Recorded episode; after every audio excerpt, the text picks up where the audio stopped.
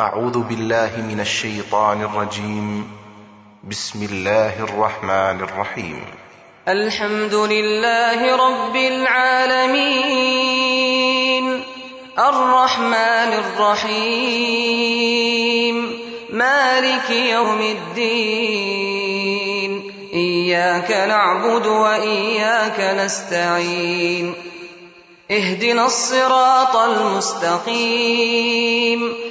صراط الذين انعمت عليهم غير المغضوب عليهم ولا الضالين.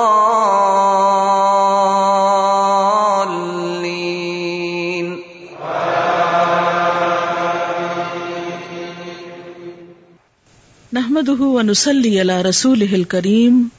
اما بعد فاعوذ بالله من الشيطان الرجيم. بسم الله الرحمن الرحيم. رب اشرح لي صدري ويسر لي امري واحلل عقدة من لساني يفقهوا قولي اللہ تعالیٰ کا لاکھ لاکھ شکر ہے، اس نے ہمیں انسان بنایا، جانور نہیں۔ اگر وہ ہمیں کوئی کتا یا بلی یا گدھا بنا دیتا، تو ہم کیا کر سکتے تھے؟ کچھ بھی تو نہیں۔ اس کا احسان کہ اس نے ہمیں مسلمان بنایا۔ اگر وہ ہمیں کسی ایسی جگہ پیدا کر دیتا جہاں اسلام کا نام نشان نہ ہوتا تو ہم کیا کر سکتے تھے؟ ہماری زندگی بیت جاتی اور ہم اللہ کی کتاب کو دیکھ نہ سکتے۔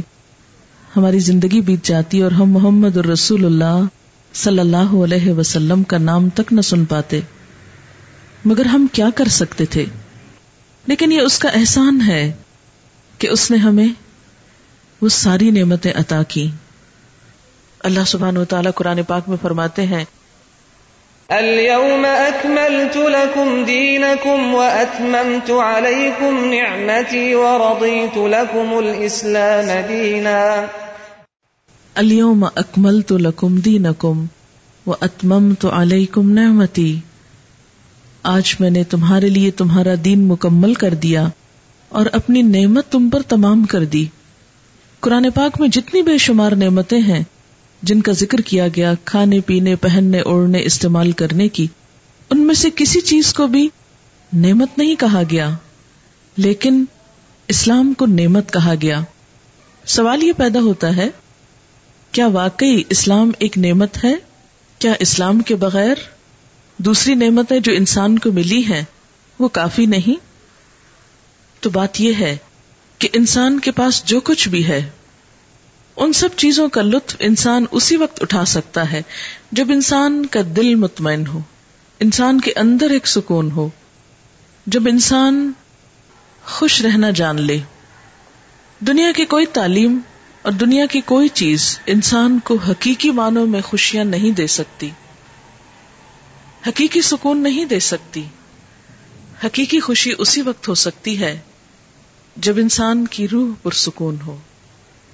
اب سوال یہ پیدا ہوتا ہے کہ روح کا سکون، اطمینان اور خوشی کیسے حاصل کی جا سکتی ہے؟ وہ کون سا طریقہ ہے؟ وہ کون سی چیز ہے جہاں سے انسان یہ سب پا سکتا ہے؟ ہم سب یہ بات جانتے ہیں کہ ہم خود نہیں بنے، ہمیں کسی نے بنایا ہے۔ ہمارا بنانے والا ہمارا رب ہے۔ ہم سے زیادہ وہ ہم کو جانتا ہے۔ کیا چیز ہمارے فائدے میں ہے؟ اور کیا چیز ہمارے لیے نقصان دہ ہے؟ وہ ہم سے زیادہ ہمارے بارے میں اور ہماری ان تمام ضروریات کے بارے میں جانتا ہے جو حقیقت میں ہماری ضرورت ہے جو صرف مادی چیزیں نہیں، اس کے علاوہ کچھ اور بھی۔ صرف جسم کو خوش کرنے والی اور پرسکون کرنے والی چیزیں نہیں، بلکہ روح کی ضرورت بھی۔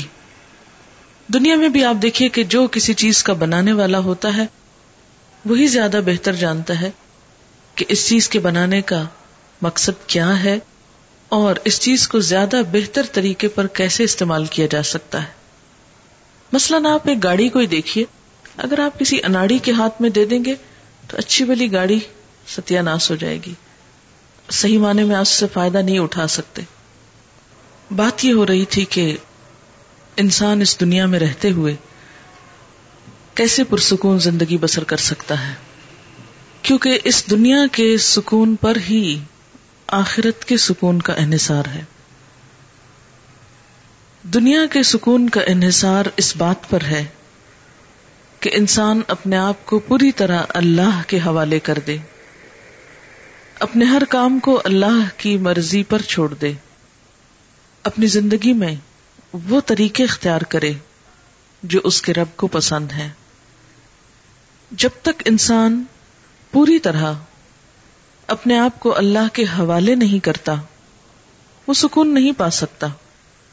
خود کو اللہ کے حوالے کرنے کا نام ہی اسلام ہے۔ اسلام کا لفظی معنی ہے سپرد کر دینا، حوالے کر دینا۔ کس طرح؟ اس دنیا میں رہ کر ہمیں یہی جاننا ہے، یہی سیکھنا ہے اور یہی کرنا ہے۔ جب جا کر ہم اس دنیا سے اس حال میں رخصت ہو سکتے ہیں کہ اللہ کا فرشتہ بلانے آئے تو کہے يا أيتها النفس المطمئنة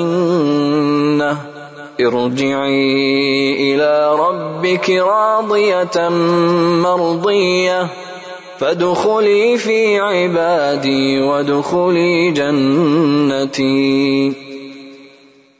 اے نفس مطمئنہ، اے مطمئن انسان، دوسرے لفظوں میں، اے پرسکون روح ارجئی واپس چلو۔ واپسی کا وقت ہے۔ کچھ دن کے لیے بھیجے گئے تھے یہاں، اب واپسی ہے۔ واپس چلو، کہاں؟ الا ربی کی، اپنے رب کی طرف۔ جہاں سے آئی تھی، وہیں چلو۔ اس حال میں رادیتن تم راضی ہو، مردیا، تمہارا رب تم سے راضی ہے۔ فد خلی فی عبادی، میرے بندوں میں داخل ہو جاؤ۔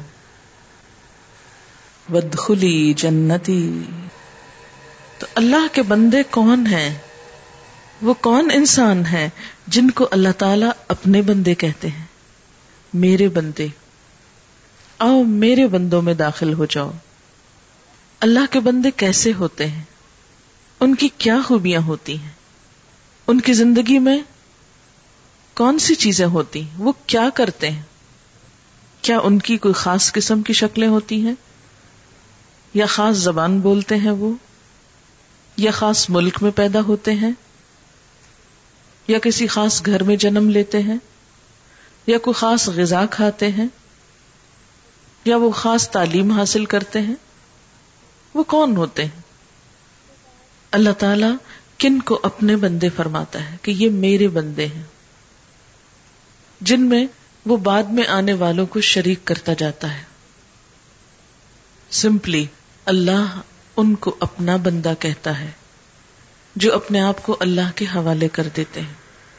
اپنی سوچ میں، اپنے بول میں، اپنے قول میں اپنے رب کی رضا شامل کر لیتے ہیں۔ وہ زندگی میں کوشش تو کرتے ہیں، لیکن اگر ان کی کوشش ناکام ہو جائے تو ناراض نہیں ہوتے، پریشان نہیں ہوتے۔ وہ اسے اللہ کی رضا سمجھ کر قبول کر لیتے ہیں۔ وہ اپنی ناکامیوں میں بھی حوصلہ مند رہتے ہیں۔ وہ اپنی کمزوریوں میں بھی خود کو طاقتور محسوس کرتے ہیں۔ وہ ناپسندیدہ چیزوں کو بھی اسی طرح قبول کرتے ہیں جس طرح وہ اپنی پسندیدہ چیزوں کو ایسا کب ہوتا ہے؟ انسان کے اندر یہ صفت کیسے آ سکتی ہے؟ اسی صورت میں جب وہ یہ جان لے کہ اس کا رب اس سے کیا چاہتا ہے۔ یہ جاننے کے لیے انسان کو اللہ تعالی کی کتاب کی طرف رجوع کرنا ہوتا ہے اور اس کے رسول صلی اللہ علیہ وسلم کی سنت کی طرف دیکھنا ہوتا ہے۔ میں چند ایک احادیث، چند ایک باتیں آپ کی خدمت میں ایسی رکھنا چاہوں گی کہ جن کو اختیار کر کے، جن کو اپنا کر انسان ان بندوں کی صف میں شامل ہو سکتا ہے جنہیں رب اپنا بندہ کہتا ہے۔ مسلمان کون ہوتا ہے؟ وہ جو اسلام قبول کرے۔ کیا صرف زبان سے؟ نہیں، عمل سے بھی۔ کون سا عمل؟ صرف اپنی ذات کی حد تک چند کام کر لینے کا؟ نہیں۔ بلکہ دیکھا یہ جائے گا کہ اس کا دوسرے مسلمانوں سے تعلق کیسا ہے، دوسروں کے ساتھ اس کا رشتہ کیسا ہے۔ اس میں ہم دیکھتے ہیں کہ نبی صلی اللہ علیہ وسلم نے فرمایا، عن ابن عمر ان رسول الله صلى الله عليه وسلم قال، المسلم اخو المسلم، لا يظلمه ولا يسلمه ومن كان في حاجة اخيه كان الله في حاجته ومن فرج عن مسلم كربة فرج الله عنه كربة من كربات يوم القيامة ومن ستر مسلما سترہ اللہ یوم القیامہ نبی صلی اللہ علیہ وسلم نے فرمایا، ایک مسلمان دوسرے مسلمان کا بھائی ہے۔ المسلم اخ المسلم، مسلمان مسلمان کا بھائی ہے۔ کون سا مسلمان، کس مسلمان کا؟ کسی خاص رنگ، نسل، علاقے، زبان سے تعلق رکھنے والا؟ کسی خاص برادری سے تعلق رکھنے والے؟ آپس میں برادر ہوتے ہیں، جس کی وجہ سے برادری بنتی ہے۔ ایک دادا کی اولاد ہونے کی وجہ سے یا ایک علاقے کی پیداوار ہونے کی وجہ سے؟ نہیں۔ کلمہ لا الہ الا اللہ پڑھنے کی وجہ سے۔ المسلم اخ المسلم۔ جو شخص بھی یہ دعوی کرے، جو شخص بھی اس بات کا اعلان کرے، اس بات کو قبول کرے کہ میں نے اللہ کو اپنا رب مان لیا، میں نے محمد صلی اللہ علیہ وسلم کو اپنا رسول مان لیا، میں نے قرآن کو اپنی رہنما کتاب مان لیا۔ میں آخرت کے دن پر یقین رکھتا ہوں۔ میں اپنی مرضی کو اللہ کی مرضی کے تابع کرتا ہوں۔ میں اپنے آپ کو اللہ کے حوالے کرتا ہوں۔ ایسا شخص مسلمان کہلاتا ہے۔ اس مسلمان کا ہر اس شخص سے رشتہ ہے جو ایسا ہی اقرار کرے، ایسا ہی اظہار کرے۔ اس سے کوئی فرق نہیں پڑتا کہ وہ کس علاقے کا ہے، کیا زبان بولتا ہے، کیا اسٹیٹس ہے اس کا۔ نہیں، سب مسلمانوں کو باہم ایک رشتے میں پرو دیا گیا۔ اور وہ رشتہ کیا ہے؟ اسلام کا رشتہ جو سب رشتوں سے آگے ہے، حتیٰ کہ خون کے رشتوں سے بھی آگے۔ کیونکہ خون کے رشتوں کی بنیاد پر انسان جنت میں نہیں جا سکتا۔ کہ ایک شخص دوسرے کا بیٹا ہے، یا بھائی ہے، یا ماں ہے، نہیں۔ ہم دیکھتے ہیں کہ قرآن پاک سے ہمیں پتا چلتا ہے کہ نو علیہ السلام کا بیٹا اور ان کی بیوی، جو ان کے قریب ترین رشتے دار تھے۔ وہ نجات نہ پا سکے۔ جب قوم نو علیہ السلام پر طوفان آیا، تو وہ دونوں بھی اسی طوفان کی نظر ہو گئے۔ اور آپ کے ساتھ کون سوار ہوئے؟ وہ جو اسلام لائے تھے۔ آج آپ کے رشتے دار اور آپ کے ساتھی اور آپ کے دوست وہ تھے۔ اور اپنا خون کا رشتہ، اپنا بیٹا اور اپنی بیوی، وہ دونوں جدا کر دیے گئے۔ اسلام کا رشتہ مضبوط ترین رشتہ ہے، حقیقی رشتہ ہے۔ صرف دنیا کی حد تک نہیں، مرنے کے بعد کے لیے بھی۔ ہمیشہ ہمیشہ کے لیے لازوال رشتہ ہے۔ اسی لیے کیا فرمایا؟ المسلم اخ المسلم، مسلمان مسلمان کا بھائی ہے۔ اب بھائی ہونے کے کچھ حقوق ہیں، کچھ ذمہ داریاں ہیں، کچھ فرائض ہیں۔ اس رشتے کی کچھ خصوصیات ہیں۔ وہ کیا ہے لا یظلمہ وہ اپنے بھائی پہ ظلم نہیں کرتا۔ ظلم کس کو کہتے ہیں؟ ظلم کہتے ہیں کسی کو اس کا حق نہ دینا۔ کسی کو اس کے حق سے محروم کر دینا۔ لا یظلم وہ اس پہ ظلم نہیں کرتا۔ یعنی اسے اس کے حق سے محروم نہیں کرتا۔ آپ صلی اللہ علیہ وسلم نے حجت الوداع کے موقع پر حرم کے اندر، حرام مہینے میں، حرمت والے دن میں، حرمت والی جگہ پر لوگوں سے سوال کیا، لوگوں، یہ کون سا دن ہے؟ یہ کون سا مہینہ ہے؟ یہ کون سی جگہ ہے؟ تو جواب میں صحابہ کرام نے عرض کیا کہ حرمت والا دن، حرمت والا مہینہ، حرمت والی جگہ۔ آپ صلی اللہ علیہ وسلم نے فرمایا، تم جانتے ہو، ایک مسلمان کی حرمت اللہ کے نزدیک اس دن، اس مہینے اور اس جگہ سے بھی بڑھ کر ہے۔ ہم سب کعبہ کا احترام تو کرتے ہیں کہ ہائے اس کی طرف پاؤں نہ ہو ہم حج کے لیے جانے والوں اور حج کے مہینوں ریچولس کا تو احترام کرتے ہیں۔ لیکن ہم میں سے کتنے ہیں جو کسی مسلمان کی عزت کا احترام کرتے ہوں۔ جو دوسروں کے لیے وہی سوچتے ہوں، جو وہ اپنے لیے سوچتے ہیں۔ دوسروں کی خیر خائی اور دوسروں کی بھلائی اسی طرح چاہتے ہوں، جس طرح وہ اپنی چاہتے ہیں۔ خودکشی کا ریٹ کتنا بڑھتا جا رہا ہے، طلاق کا ریشو کتنا زیادہ ہو رہا ہے، قتل و غارت کتنی عام ہو رہی ہے۔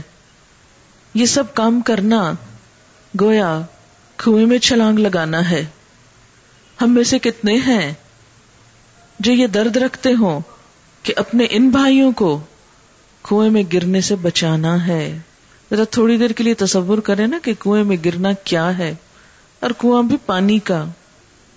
پانی کے کنویں میں نہیں گرنا چاہتے۔ تو کیا جہنم کی اتھا گہرائیوں میں گرنا پسند کریں گے؟ ذرا سوچیں تھوڑی دیر کے لیے۔ نہیں، کبھی نہیں۔ تو پھر اپنے مسلمان بہن بھائیوں، اپنے ہی رشتے داروں، اپنے ہی بچوں، اپنے ہی عزیزوں، اپنے ہی دوستوں کے بارے میں خیال کیوں نہیں آتا؟ ان کے لیے کیوں نہیں تڑپتے؟ ان کو کیوں نہیں پکڑ لیتے؟ اللہ سبحان و تعالیٰ قرآن پاک میں فرماتے ہیں، یا الذین آمنوا انفسکم و اہلیکم نارا نارا وقودها الناس والحجارة عليها ملائكة غلاظ شداد. لا يعصون الله ما أمرهم ويفعلون ما يؤمرون. يا أيها الذين آمنوا، اے لوگو جو ایمان لائے ہو، قو انفسکم و اہلیکم نارا۔ بچاؤ اپنے آپ کو اور اپنے گھر والوں کو آگ سے۔ سب کی ذمہ داری ہے۔ اے ایمان والو، بچاؤ اپنے آپ کو اور اپنے بال بچوں کو۔ کس سے؟ آگ سے۔ کون سی آگ؟ آخرت کی آگ، جہنم کی آگ۔ کیسی ہے وہ آگ؟ وقو دہنا سول ہجارا جس کا ایندھن انسان اور پتھر ہے ایمان والوں سے خطاب ہے۔ عام لوگوں سے نہیں۔ مجھ سے اور آپ سے خطاب ہے۔ اے لوگوں جو ایمان کا دعوی کرتے ہو۔ عام طور پر ہم یہ سمجھتے ہیں کہ جہنم کی آگ تو کافروں کے لیے بنی ہے۔ ہمارا اس سے کیا واسطہ؟ یہاں اللہ تعالی فرما رہے ہیں، نہیں، ایمان والوں کو بھی اس سے بچنے کی فکر کرنی چاہیے۔ یا ایوہ الذین آمنوا قو انفسکم و اہلیکم نارا۔ ایمان والو، اپنے آپ کو اور گھر والوں کو آگ سے بچاؤ۔ یہ اسی صورت میں ہو سکتا ہے جب انسان اپنی خاندانی، اپنے معاشرتی زندگی کی اصلاح کرے۔ اصلاح اور تبلیغ کا آغاز اپنے گھر سے ہونا چاہیے۔ لیکن اس کا یہ مطلب نہیں کہ گھر سے شروع ہو کر گھر تک ہی رہنا چاہیے، پھر گھر سے باہر بھی جانا چاہیے، کیونکہ ہر مسلمان کا دوسرے مسلمان پر حق ہے و تواس بالحق کی و تواس بالصبر۔ قو انفسکم پہلے اپنی فکر کرو، پھر گھر والوں کی کرو وہ اہلی کم نارن آگ کیسی ہے؟ وقو دہنا سبل ہجارا بڑی سخت ہے، جس کا ایندھن انسان اور پتھر ہے۔ علیہ ملائکتن غلاز شداد، اس آگ پر کچھ فرشتے مقرر ہیں جو بڑے سخت دل ہیں۔ غلیظ القلب، کسی پہ ترس نہیں کھاتے، کسی پہ رحم نہیں کرتے، کسی کی باتوں میں نہیں آتے۔ شداد، بڑے زور آور ہیں، طاقتور ہیں۔ کہ کوئی اگر بھاگنے کی کوشش کرے تو بھاگنے نہیں دیں گے۔ لا یاسون اللہ ہما امرحم جو اللہ ان کو حکم دیتا ہے، اس کی نافرمانی نہیں کرتے۔ وہ یف ما امرون اور وہی کرتے ہیں جس کا وہ حکم دیے جاتے ہیں۔ گویا انہیں بندوں سے نہیں، اللہ کے حکم سے غرض ہے کہ اللہ کیا چاہتا ہے ان سے۔ وہ لوگوں کا رونا، دھونا، چیخنا، چلانا، پریشان ہونا، جلنا، ان کے دل پہ کوئی اثر نہیں کرتا۔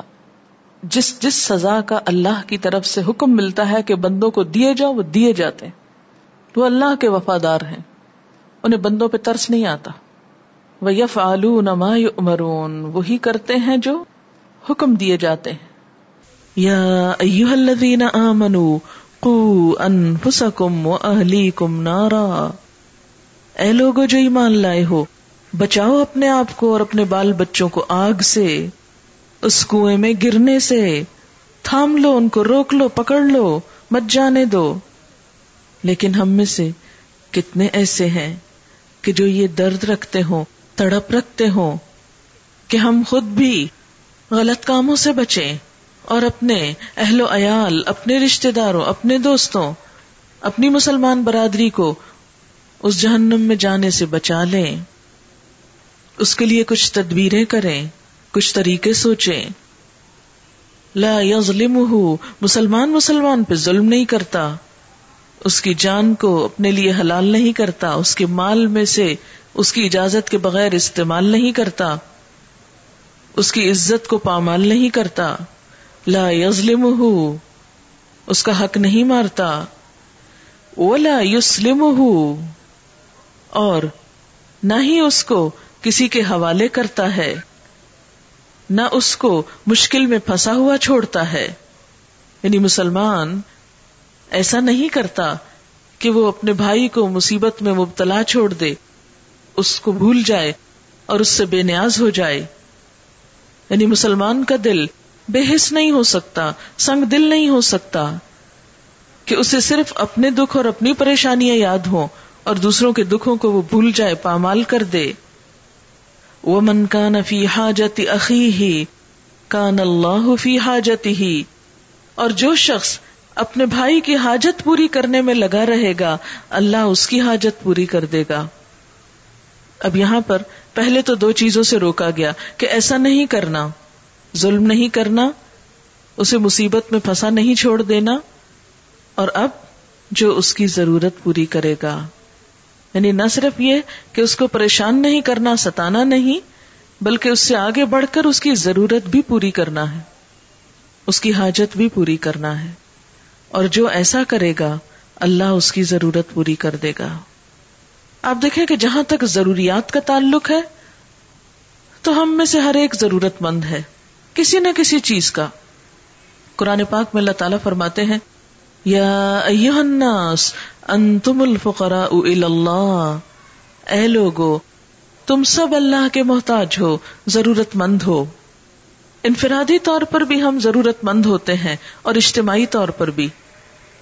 آپ دیکھیں کہ اجتماعی طور پر آج کل ہم سب بارش کے ضرورت مند ہیں۔ ہے نا اللہ کے محتاج؟ یہ کنارے پہ ہے سمندر، چند فرلانگ کے فاصلے پر۔ لیکن بارش نہیں ہوتی۔ تو پریشان ہے کہ جب تک اللہ اس پانی کو ویپوریٹ کر کے بادلوں کی شکل میں میٹھا کر کے ہم پہ نہ برسائے، ہماری ضروریات پوری نہیں ہو سکتی۔ چاہے دروازے پہ پانی بہتا ہے، ہم اس کی رحمت کے محتاج ہیں۔ پانی نہ برسے، زمین کچھ نہیں اگائے گی۔ زمین سے کچھ نہ اگے رسک نہ اگے، تو ہم کھائیں گے کیا؟ قرآن پاک میں اللہ تعالیٰ فرماتے ہیں قل أرأيتم إن أصبح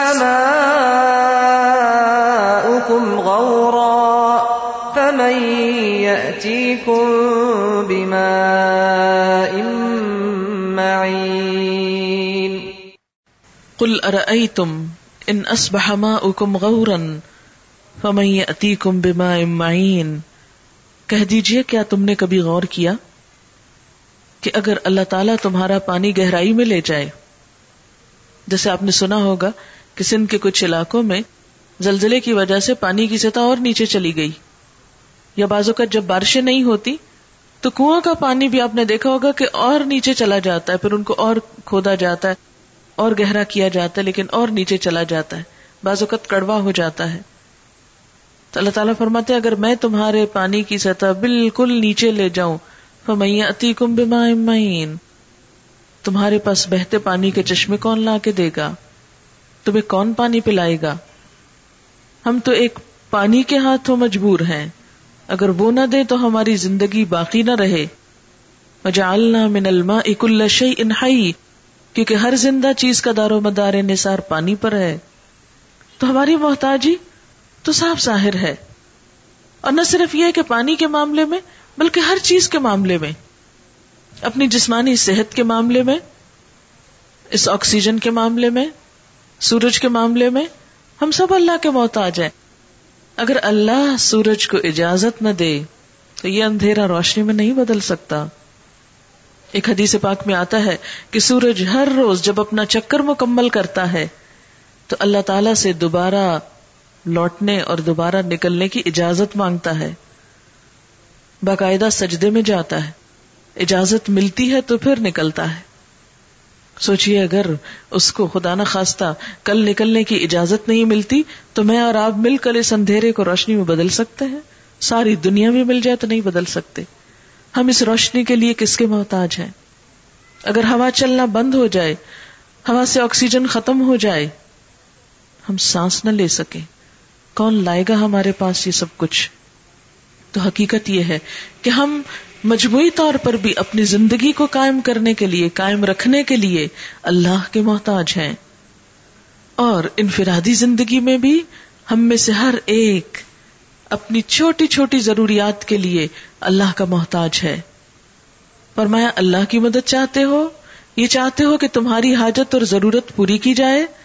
تو تم کیا کرو؟ تم اپنے مسلمان بھائی کی ضرورت پوری کر دو۔ کسی کی مدد کر دو۔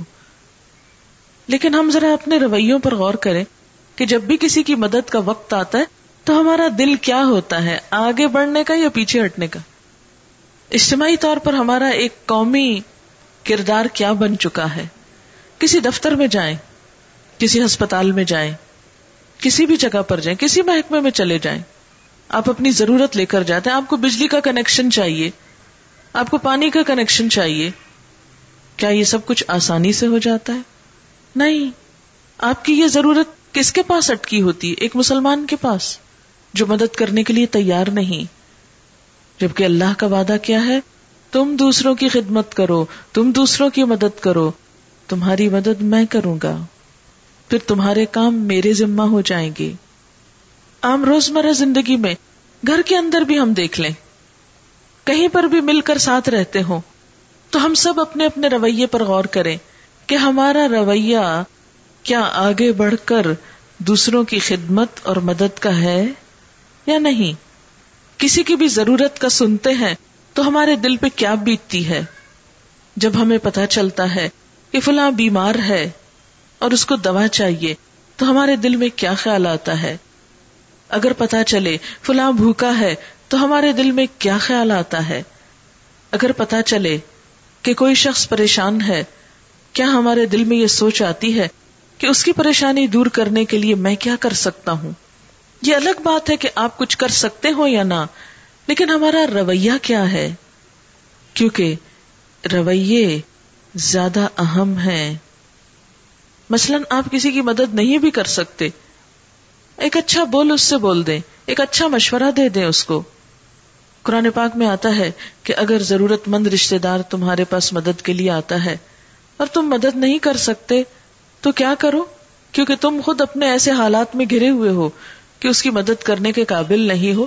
فقل لهم قولا میسورا کوئی اچھی سی بات ہی اس کو کر دو۔ اسی طرح اگر ورثے کی تقسیم کے موقع پر رشتے دار اکٹھے ہوں اور ان کو نہ دے پاؤ، تو کوئی اچھی نصیحت ہی کر دو، اچھی بات ہی کر دو۔ اور یہ خیال رکھو کہ یہ معاملہ تمہارے ساتھ بھی ہو سکتا تھا۔ کہ تمہارے بچے یوں ہی یتیم رہ جاتے جیسے آج کسی کے بچے رہ گئے اور وہ تمہارے پاس مدد کے لیے حاضر ہوئے۔ لیکن یہاں پر اللہ تعالیٰ خوشخبری سناتے ہیں۔ تم چاہتے ہو تمہارے مسئلے آسان ہو جائیں، تمہاری مشکلات حل ہو جائیں، تمہارے کام بن جایا کریں، تم دوسروں کے کام آنے کی فکر کرو۔ تمہارا کام میں خود کروں گا۔ اور جو کوئی کسی مسلمان سے کوئی مصیبت دور کرے گا، اللہ تعالی قیامت کے دن کی مصیبتوں میں سے کوئی نہ کوئی مصیبت اس کی دور کر دے گا۔ کسی کی پریشانی بانٹنا، کسی کی مشکل آسان کرنا۔ اگر آج تم دنیا میں کسی کی کرو گے تو اللہ قیامت کے دن تمہاری کر دے گا۔ اور قیامت کے دن تو ہر شخص نفس نفس پکار رہا ہوگا۔ ہائے میرا اپنا آپ، میرا نفس، میری ذات، میں، میرا کیا بنے گا؟ اس وقت نہیں فکر ہوگی کہ بچوں کا کیا بنے گا۔ آج تو ہم چھوٹی چھوٹی بات پہ رو پڑتے ہیں۔ اچھا ہم فوت ہو گئے تو ہمارے بچوں کو کون پوچھے گا؟ ان کا کیا بنے گا؟ ان کے لیے گھر نہیں ہے، ان کے لیے کھانے کو نہیں ہوگا، ان کے لیے پہننے کو نہیں ہوگا، ان کی ایجوکیشن رک جائے گی، ان کا فلاں فلاں۔ کتنا سوچتے ہیں۔ لیکن قیامت کا دن ایسا ظالم دن ہوگا کہ جس دن کوئی شخص کسی دوسرے کے بارے میں نہ سوچے گا۔ والدین اپنے بچوں کے بارے میں بھی نہ سوچیں گے۔ بیوی اپنے شوہر کو بھول جائے گی۔ دوست دوست کو بھول جائے گا۔ لا یس الحمیم حمیما۔ کوئی دلی دوست کسی دوست کو نہ پوچھے گا۔ یو بسر وہ ایک دوسرے کو دکھائے جائیں گے، سامنے لائے جائیں گے، لیکن کوئی نہیں پوچھے گا بھائی تمہارا حال کیا اب کیا ہوتا ہے، انسان کتنی بھی تکلیف میں ہو، مثلاً آپ کسی بیمار کی عادت کے لیے گئے ہیں، اس سے پوچھتے ہیں، تمہارا کیا حال ہے؟ تو وہ بھی پلٹ کے پوچھتا آپ ٹھیک ہو؟ آپ کا کیا حال ہے؟ ایک دکھ اور تکلیف میں مبتلا انسان بھی دوسرے کا حال پوچھ لیتا ہے، لیکن قیامت کے دن کوئی کسی کو نہیں پوچھے گا۔ ہاں اگر کوئی شخص دنیا میں دوسروں کی مصیبتیں آسان کرتا تھا، تو قیامت کے دن اللہ تعالی اس کی کسی مشکل کو آسان کر دیں گے۔ اور جو مسلمان کسی کی ایپ پوشی کرے گا، کسی کی پردہ پوشی کرے گا، کسی کی خطائیں ڈھانپے گا، تو اللہ تعالی قیامت کے دن اس کی ایپ پوشی کریں گے۔ قیامت کے دن اس کے ایپ چھپا دیں گے۔ یعنی انسان جب دیکھتا ہے کسی کے اندر کوئی کوتا اور انسان تو انسان ہے، فرشتہ ہم میں سے کون ہے؟ جو یہ دعویٰ کرے کہ مجھ میں کوئی غلطی نہیں، مجھ میں کوئی کوتا ہی نہیں۔ ہر ایک میں کہیں نہ کہیں کچھ نہ کچھ کمی ہے۔ اور انسان کی یہ جد جہد اور کوشش اور اسٹرگل ہے ہی اس کے لیے کہ ہم اپنی کمیوں پہ قابو پا جائیں اور اللہ کے پسندیدہ بن جائیں۔ اس لیے جب ہم سب غلطی کرتے ہیں تو دوسروں کی غلطیوں کو بھی ڈھانپنا چاہیے، ان کو بھی چھپانا چاہیے، ان کو بھی درگزر کرنا چاہیے، ان کو بھی معاف کر دینا چاہیے، تاکہ قیامت کے دن اللہ تعالیٰ ہمارے عیب چھپا دے، جبکہ سب کے سب اعمال انسان کے لوگوں کے سامنے آ جائیں گے۔ عزت نشرت، نشر کرنا کیا ہوتا ہے؟ یہ اخبار نشر ہوتے ہیں۔ یہ سویرے سویرے لوگوں کے امال نامے جیسے دنیا میں اخباروں کی شکل میں گھر گھر پہنچ جاتے ہیں۔ ایسے ہی قیامت کے دن کیا ہوگا؟ عزت صحف و نشرت۔ یہ صحیفے یا امال نامے، یہ کتابیں نشر کر دی جائیں گی، پھیلا دی جائیں گی، سامنے لے آئی جائیں گی۔ سب کے پول کھل جائیں گے۔ لیکن جس شخص نے کسی کی دنیا میں ایب کوتا گناہ، غلطی کو ڈھانپا ہوگا، اس کو نشر نہیں کیا ہوگا تو اللہ تعالیٰ اس کے ایبوں کو چھپا دیں گے۔ کیا چیز ہے ایب ایسے ہی ہے جیسے کپڑے پہ کوئی داغ پڑ جائے، یا چہرے پر کوئی داغ ہو۔ بعض اوقات آپ نے دیکھا کہ لوگ خاص طرح کا ہیئر اسٹائل بناتے ہیں، کس لیے؟ مثلاً ماتھے کی جریاں چھپا سکے کیونکہ بڑھاپا لوگوں کو ایب لگتا ہے، حالانکہ ایب نہیں ہے، ایک نیچرل پروسیس ہے۔ مگر ہم کو اچھا نہیں لگتا کہ ہماری عمر پہچانی جائے۔ تو بعض اوقات اسٹائل ایسا بناتے ہیں کہ پتہ نہ چلے۔ کیوں بناتے ہیں؟ کیوں چھپانا چاہتے وہ چیز جو سب کے ساتھ کوئی بھی اس سے نہیں بچ سکتا۔ لیکن قیامت کے دن بڑے بڑے ایب اسی صورت میں چھپ سکتے ہیں، جب ہمیں دنیا میں دوسروں کی غلطیاں چھپانے کی عادت ہو جائے۔ ایمان والوں کا باہم تعلق۔ انبی موسا ان نبی صلی اللہ علیہ وسلم قال المؤمن للمؤمن كالبنيان يشد بعضه بعضا ثم شبك بين اصابعه حضرت ابو موسا سے روایت ہے رضی اللہ تعالی عنہ، جس میں انہوں نے نبی صلی اللہ علیہ وسلم کا یہ قول بیان کیا کہ سارے ایمان والے ایک بڑی عمارت کی طرح ہیں، جس کا ایک حصہ دوسرے کو تھامے ہوئے ہوتا ہے یعنی بڑے بڑے پلرز اوپر کی چھتوں کو سنبھالے ہوئے ہوتے ہیں۔ پھر آپ نے دونوں ہاتھوں کی انگلیوں کو ایک دوسرے میں داخل کر کے دکھایا۔ یعنی مسلمانوں کا باہم تعلق کیا ہے؟ ایک عمارت کی طرح ہے، جس میں ایک دیوار دوسرے دیوار کے لیے سپورٹ ہوتی ہے۔ ایک حصہ دوسرے کے لیے مددگار ہوتا ہے۔ اور پھر آپ نے اپنے دونوں ہاتھ انگلیاں ایک دوسرے کے اندر ڈال کے بتائی کہ یہ جب ایک ہاتھ دوسرے میں ڈال دیا جائے تو ایک مضبوط چیز بن جاتی ہے۔ یعنی باہمی گہرا تعلق۔ جسے پہلے کہا نا اس کو چھوڑتا نہیں، ستاتا نہیں، اسے کسی مصیبت میں مبتلا چھوڑتا نہیں۔ تو یہاں پر کیا فرمایا؟ کہ ایک دوسرے سے گہرا تعلق رکھتا ہے۔ ایک اور حدیث میں ہے، حضرت ابو سعید سے روایت ہے، وہ کہتے ہیں کہ ایک شخص نبی صلی اللہ علیہ وسلم کے پاس آیا اور کہا، میری اونٹنی تھک کر چور ہو گئی ہے، میرے لیے سواری کا بندوبست کر دیجیے آپ نے فرمایا کہ میرے پاس تو نہیں ہے۔ اس پر ایک شخص بولا، اے اللہ کے رسول صلی اللہ علیہ وسلم، میں ایک ایسے آدمی کا پتا بتاتا ہوں جو اس کو سواری دے گا. نبی صلی اللہ علیہ وسلم نے فرمایا، جو شخص کسی کو بھی کسی نیک کام کے کرنے کا موقع دے گا، اسے اتنا ہی ثواب ملے گا جتنا اس کام کرنے والے کو ملے گا. اس سے کیا پتا چلتا ہے کہ صحابہ کرام نیکیوں کی تلاش میں رہتے تھے، کوئی موقع ملے تو ہم بھی نیکی کمائیں۔ چاہے وہ صرف نیکی کے راستے کی رہنمائی ہی تھی۔ مثلا، جیسا کہ اس حدیث میں ہے کہ آپ صلی اللہ علیہ وسلم اپنی مجلس میں تشریف فرمائے، ایک شخص آتا ہے کہ میری اونٹنی تھک گئی ہے، میں اب اس پہ آگے جا نہیں سکتا۔ مجھے ضرورت ہے، مجھے سواری چاہیے۔ وہ آپ سے پوچھ رہا ہے۔ آپ صلی اللہ علیہ وسلم سوچتے ہیں کہ کوئی ایسا طریقہ، کوئی ایسی چیز نہیں ہے۔ ایک شخص مجلس میں سے بول پڑتا ہے کہ میں بتاتا ہوں کہاں سے سواری ملے گی۔ اب ہم جیسا کوئی ہو تو کہ خود ہی ڈھونڈ لے گا۔ ہمیں کیا پڑی ہے کہ ہم بڑے نیک بنے؟ اچھا بعض اوقات اس لیے نہیں بھی کہتے کہ دوسرے کہیں گے، واہ، بڑے نمبر بنانے لگے تھے تم بیچ میں بول کے۔ بعض اوقات اس لیے بھی ہم نیکی کے کام سے پیچھے رہ جاتے ہیں کہ پھر لوگ کہیں گے، بڑا نیک بنتا ہے، بڑا آگے آگے ہوتا ہے۔ لیکن صحابہ کرام چونکہ ایک دوسرے کا مذاق نہیں اڑاتے تھے، کسی کی لیگ پولنگ نہیں کرتے تھے کسی کو نیکی سے محروم نہیں ہونے دیتے تھے، اس لیے پورا کانفیڈینس تھا ان کو اپنی بات پر۔ کہ میں بتاتا ہوں ایک شخص جس کے پاس اگر یہ چلا جائے تو وہ اس کے لیے سواری کا بندوبست کر دے گا۔ اور اس نے صرف بتایا کہ وہ فلاں جگہ چلے جاؤ، کچھ نہیں کیا، اپنی جگہ بیٹھا ہوا ہے۔ صرف دماغ تھوڑا سا اور ذرا سی زبان استعمال کی، جو ہم ویسے بھی کرتے رہتے ہیں ہر وقت۔ لیکن اس نے ایک اچھے کام میں استعمال کی۔ اچھا ہم ذرا اپنے آپ کو اس مجلس میں رکھ کے دیکھیں گے، ہم کیا کریں گے؟ ہمیں پتا بھی ہو تو ہم کہ نہیں نہیں، اس کو نہ بتاؤ۔ ایسے اس کی آسانی ہو جائے گی اور پھر یہ اس کو وہ فلاں فائدہ پہنچ جائے گا اور ہمیں تو آج تک ایسا فائدہ نہیں پہنچا۔ ہم کسی کو کیوں پہنچنے دیں؟ لیکن ان کے اندر بخل نہیں تھا۔ کیونکہ ان کو پتا تھا کہ ایک اچھی بات بھی صدقہ ہے۔ آپ صلی اللہ علیہ وسلم نے کیا فرمایا؟ جو کسی کو کسی نیک کام کے کرنے کا موقع دے یعنی اس شخص نے دو پر احسان کیا۔ اس پر بھی جو سوالی تھا اور اس پر بھی جس کے پاس نیکی کا موقع تھا۔ دونوں پر احسان ہے۔ یعنی آپ نے یہ نہیں فرمایا کہ جو کسی کی مشکل آسان کرے، فرمایا جو کسی کو نیکی کا موقع دے۔ کس کو نیکی کا موقع مل رہا ہے؟ وہ سواری والے کو، جو سواری دے سکتا ہے۔ جو کسی کو نیکی کا موقع دے۔ اس کے لیے اتنا ہی ثواب ہے جتنا نیکی کرنے والے کو۔ یعنی سواری دینے والا، سواری دے کر جو صدقہ کرے گا، جو ثواب کمائے گا، اس کو گھر بیٹھ کر صرف ایک اچھا مشورہ، ایک اچھا راستہ بتانے پر وہ سب کچھ مل جائے گا۔ اچھا سوال یہ پیدا ہوتا ہے نا کہ اس بات پر صرف بتانے پر اتنی بڑی نیکی کیوں ایک شخص اپنی سواری دے رہا ہے، پیسے خرچ کر رہا ہے؟ اس نے تو واقعی کچھ کیا۔ اور اس نے صرف زبان ہلائی اور اس کو بھی ساتھ ہی وہ شریک کر دیا گیا۔ یہ دونوں برابر کیوں ہو گئے؟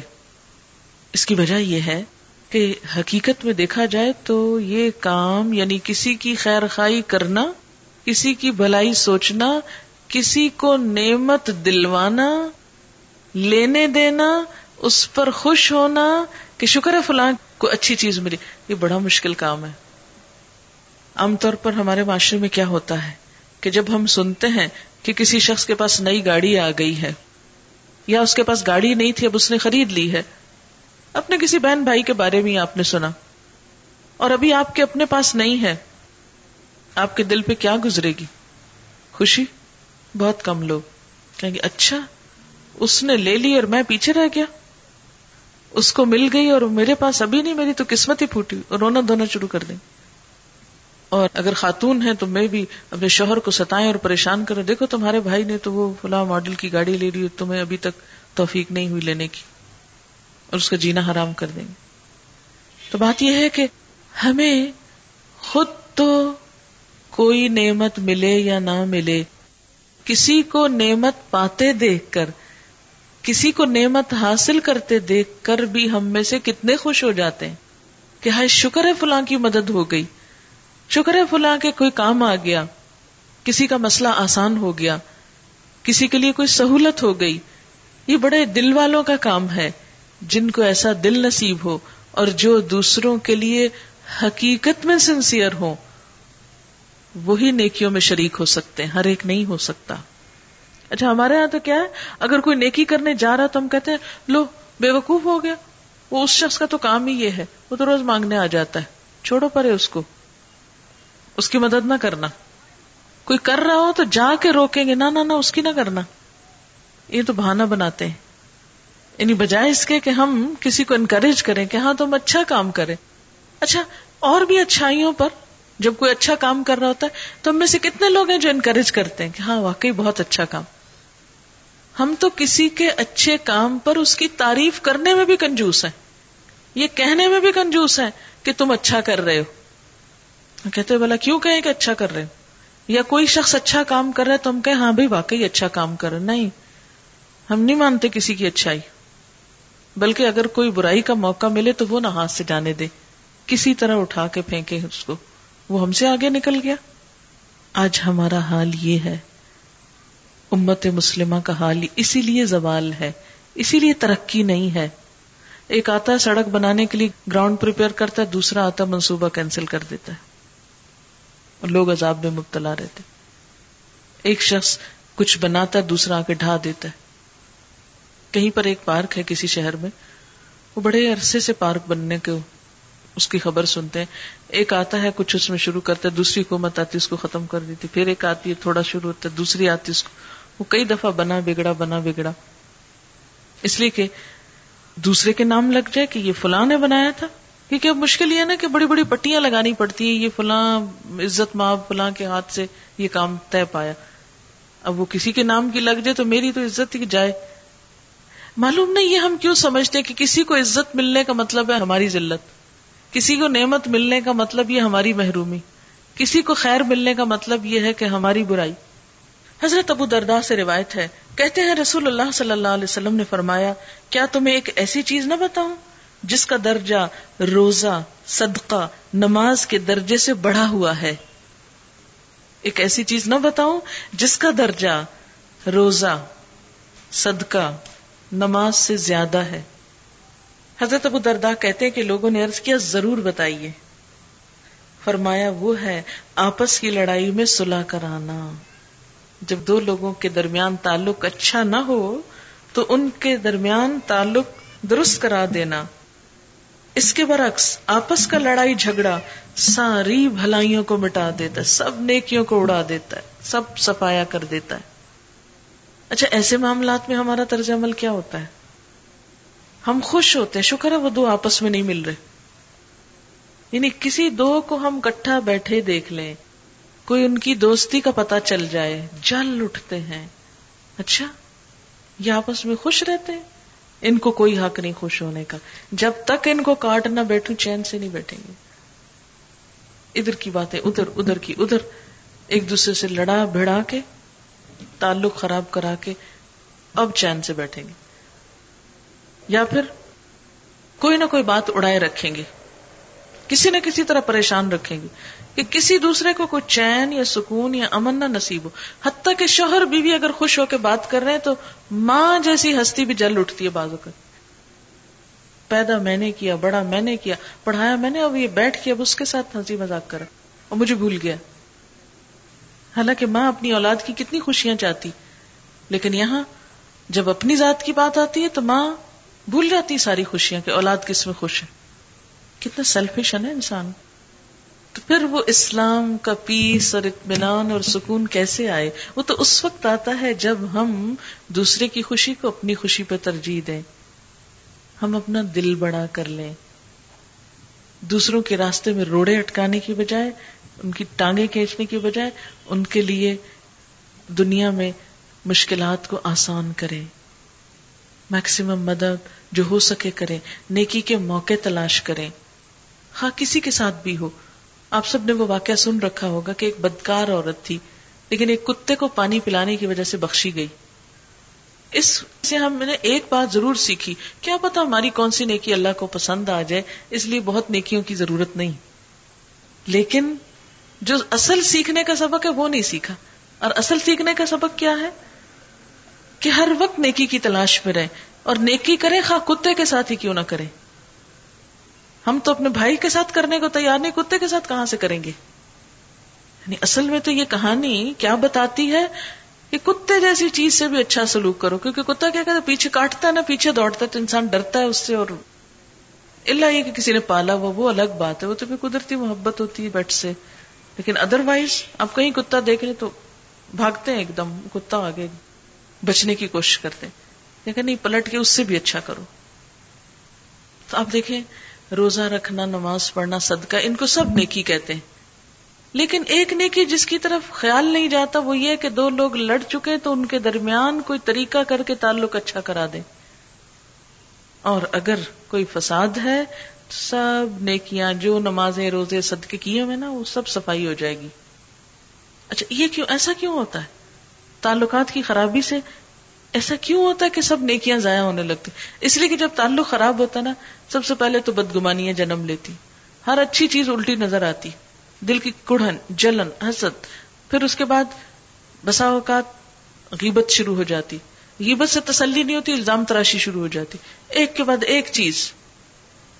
اور پھر انسان کسی تعمیری کام میں اپنا وقت لگانے کی بجائے سارا وقت اس تقریب کاری کی نظر کر دیتا ہے۔ حضرت ایوب انصاری سے روایت ہے، کہتے ہیں کہ رسول اللہ صلی اللہ علیہ وسلم نے فرمایا، کسی مسلمان آدمی کو یہ نہیں چاہیے کہ اپنے بھائی مسلمان سے میل جول تین رات سے زیادہ چھوڑے۔ اور ایسی صورت ہو جائے کہ ایک جگہ دونوں اکٹھے ہوں تو ہر ایک دوسرے سے منہ پھیر لے۔ ایک اس سے منہ پھیر لے، دوسرا اس سے پھیر لے۔ ان دونوں میں سے بہتر وہ ہوگا جو پہلے السلام علیکم کہے۔ یعنی ایک جگہ رہتے ہوئے تعلقات کی درستگی نہایت ضروری ہے۔ حضرت عبداللہ اور حضرت انس سے روایت کہتے ہیں کہ رسول اللہ صلی اللہ علیہ وسلم نے فرمایا، مخلوق اللہ کی عیال ہے۔ بس اللہ کو سب سے زیادہ وہ پسند ہے جو اس کی عیال سے نیکی کرے۔ یعنی مخلوق اللہ کا کنبا ہے۔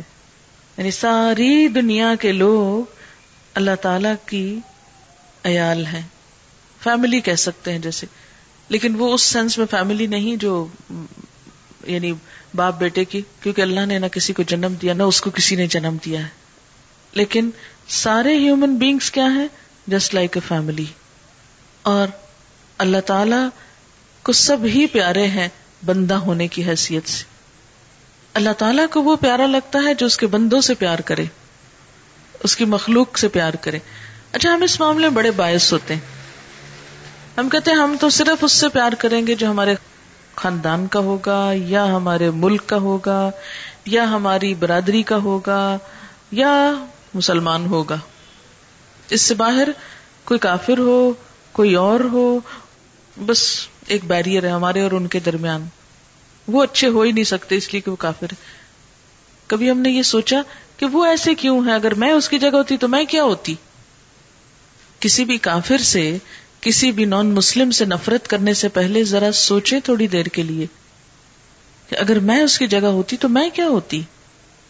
اگر وہ ایک مسلمان گھرانے میں نہیں پیدا ہو سکا، اس کو وہ سب کچھ نہیں ملا جو مجھ کو مفت میں مل گیا۔ تو اس میں اس کا کیا قصور ہے؟ میں نے کیا اس تک میسج کنوے کیا؟ میں نے اس تک بات پہنچائی؟ میں نے اس تک حق پہنچایا؟ میں نے اس کی خیر خائی کی؟ آپ کو میں کس طرح کروں؟ مجھے پتا ہے میں نے بتانا ہے اور اس نے ماننا ہی کوئی نہیں۔ اس لیے میں نے یہ خرخائی کرتا۔ لیکن آپ دیکھیے کہ اللہ کے رسول صلی اللہ علیہ وسلم نے جن لوگوں کو بتایا، انہوں نے فوراً ہی مان لیا تھا۔ ایک چھڑی سے سب مان گئے تھے۔ نہیں، کیسے مانے تھے؟ کتنے سال لگے تھے بتاتے بتاتے اور پھر وہ مانے۔ اس لیے کسی کو ایک آدھ دفعہ بتا کے پھر اس سے ایکسپیکٹ کرنا کہ یہ پوری طرح مان لے اور اگر یہ ایک دن، ایک مہینے، ایک سال میں نہیں مانا، بس اس کو تو کنڈم کر دو اور اپنی زندگی سے باہر نکال دو۔ ہرگز نہیں۔ تیرہ سال تک اللہ کے رسول صلی اللہ علیہ وسلم مکہ میں رہے اور لوگوں کو طرح طرح سے سمجھاتے رہے۔ ان کی ساری ذاتیوں کے باوجود ان کے ساتھ خیر خائی کرتے رہے۔ کہ نہیں یہ اللہ کی مخلوق ہے۔ میں نے اسے کنویں میں نہیں گرنے دینا۔ وہ کام جو اللہ کے رسول صلی اللہ علیہ وسلم نے کیا، آج ہماری ذمہ داری ہے۔ ہم پر بھی یہ ذمہ عائد ہوتا ہے کہ اللہ کی مخلوق کو کنویں میں گرنے سے بچائیں۔ اور اس کے لیے صرف اتنا کافی نہیں کہ ہاں وہ ایک دفعہ بتایا تھا، میں نے کسی نے نہیں مانا، اس لیے اس کے بعد تو میں نے بتانے کی ضرورت ہی محسوس نہیں کی۔ حضرت عائشہ رضی اللہ تعالیٰ عنہ کہتی ہیں کہ نبی صلی اللہ علیہ وسلم نے فرمایا، ہر آدمی کے مرتبے کے مطابق اس سے سلوک کرو۔ یعنی ایک تو یہ کہ ساری مخلوق اللہ کا کنبہ ہے، سب سے اچھا سلوک کرو۔ لیکن اب کیا ہوگا کہ مرتبوں کے فرق سے محبت میں، تعلق میں، خیر خائی میں فرق آئے گا۔ مثلا، سب سے زیادہ اچھے سلوک کا مستحق کون ہے؟ ماں، پھر باپ، پھر رشتے دار، پھر دوست احباب، پھر مسلمان۔ پھر ایک ملک میں رہنے والے اور پوری دنیا میں رہنے والے اور صرف انسان نہیں، پھر جانور بھی۔ اور صرف جانور نہیں، یہ پودے اور درخت اور یہ ساری فضا بھی ہمارے اچھے سلوک کی مستحق ہے۔ لیکن انسانوں میں پھر کیا دیکھا جائے گا کہ اگر کوئی عمر میں ہم سے بڑا ہے تو اس کا احترام کیا جائے گا۔ کیونکہ نبی صلی اللہ علیہ وسلم نے کیا فرمایا، جو ہم میں سے بڑوں کی عزت نہ کرے، چھوٹوں پہ شفقت نہ کرے، وہ ہم میں سے نہیں۔ پھر اسی طرح نہ صرف یہ کہ عمر میں بڑا ہونے کی وجہ سے، بلکہ علم میں بڑا ہونے کی وجہ سے بھی۔ پھر اسی طرح رشتے میں بڑا ہونے کی وجہ سے، جیسے نانی ہے دادی ہیں، ان کے ساتھ روڈ ہو کر بدتمیزی سے بات کرنا۔ صرف یہ دیکھ کر کہ اما اپنی ساس کے ساتھ اچھا سلوک نہیں کرتی، تو یہ درست نہ ہوگا۔ پھر اسی طرح اگر کوئی شخص اپنی قوم میں کوئی معزز حیثیت رکھتا ہے کسی خاص عہدے پر فائز ہے، تو اس کے ساتھ بھی عزت کا معاملہ کرنا۔ مثلاً یماما کے سردار سماما بن اسال جب قید ہو کر آئے، تو آپ صلی اللہ علیہ وسلم ان کو، حالانکہ وہ قیدی تھے، ان کو عمدہ کھانا بھجواتے، ان کے لیے دودھ بھجواتے۔ اور آپ نے کیا فرمایا؟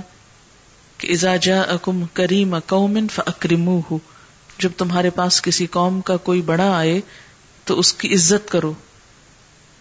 مساوات کا یہ مطلب نہیں ہوتا کہ جن لوگوں کو اپنی قوم میں یا اپنے لوگوں میں ایک خاص احترام کا مرتبہ حاصل ہے، ان کو یہ سوچ کر، یہ تو کافر ہے حالانکہ وہ کافر تھے اس وقت۔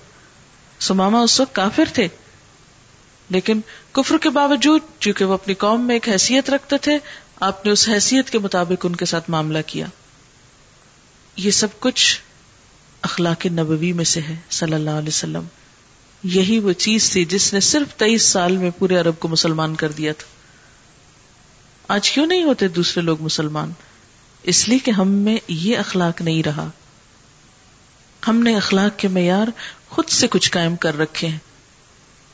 کہ ہم نے عزت اور احترام صرف فلاں فلاں فلاں کو دینا اور باقی لوگ ان سے بھیڑ بکریوں کا سسلوک کرنا ہے۔ نبی صلی اللہ علیہ وسلم نے فرمایا بیوہ اور مسکین کا خرچ اٹھانے والا ایسا ہی ہے جیسا اللہ کی راہ میں جان دینے والا۔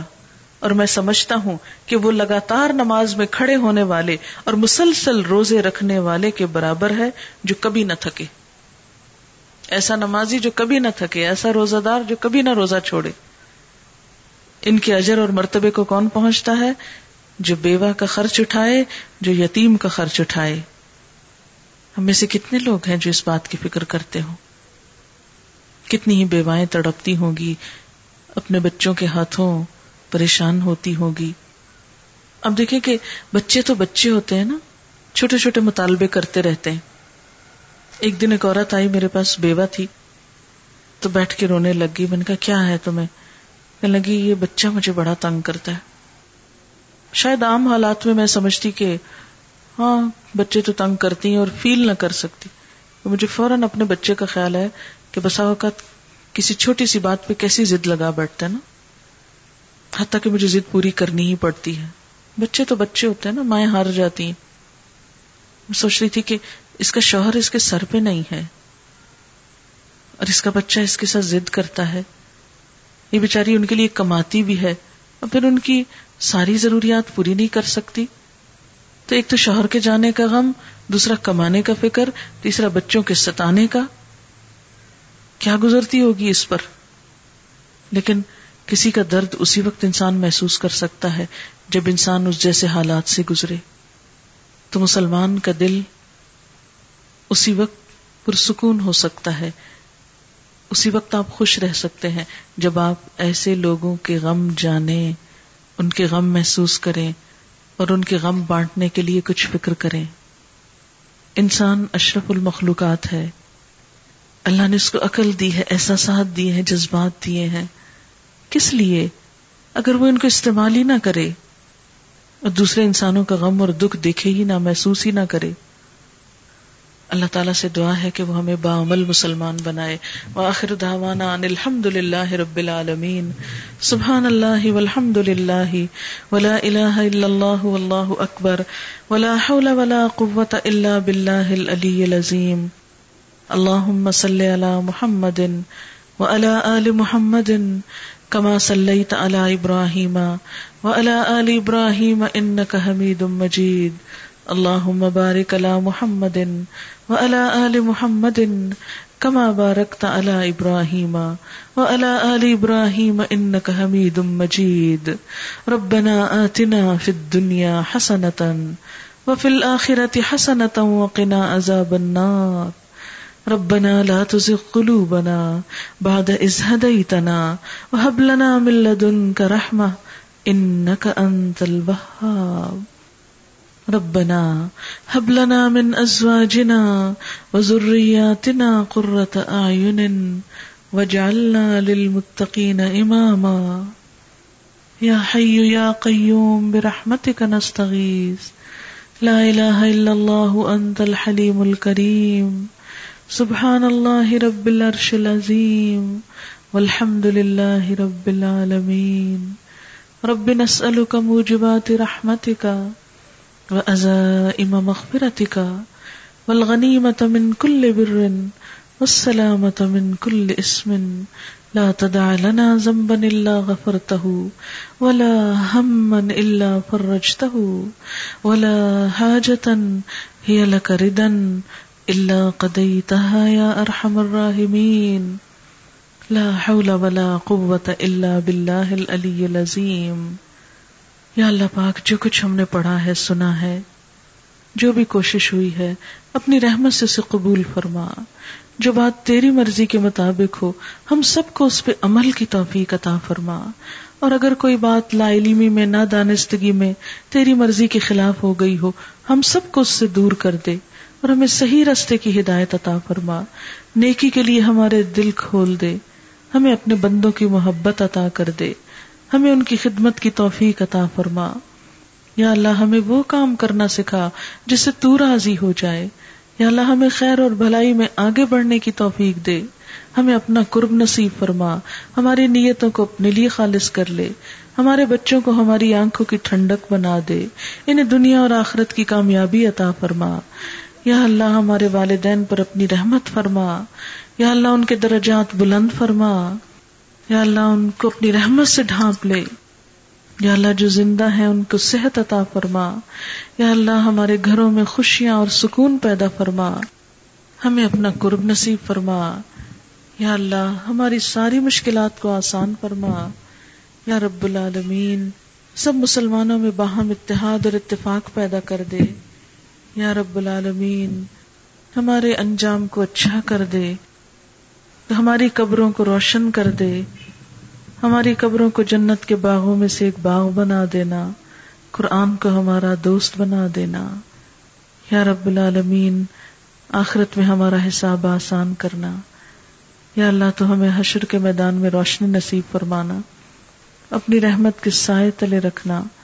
اپنے سالے بندوں میں شریک کر دینا۔ اپنے خاص بندوں میں داخل فرما دینا۔ بہترین پسندیدہ مقام پر ہماری آخری قیام گاہ ہو۔ یا رب العالمین، تو ہمیں دنیا اور آخرت کی ساری مشکلات سے نجات عطا فرمانا۔ ہمارے دلوں کو پرسکون کر دے۔ یا رب العالمین، تو اس کوشش کو قبول فرما۔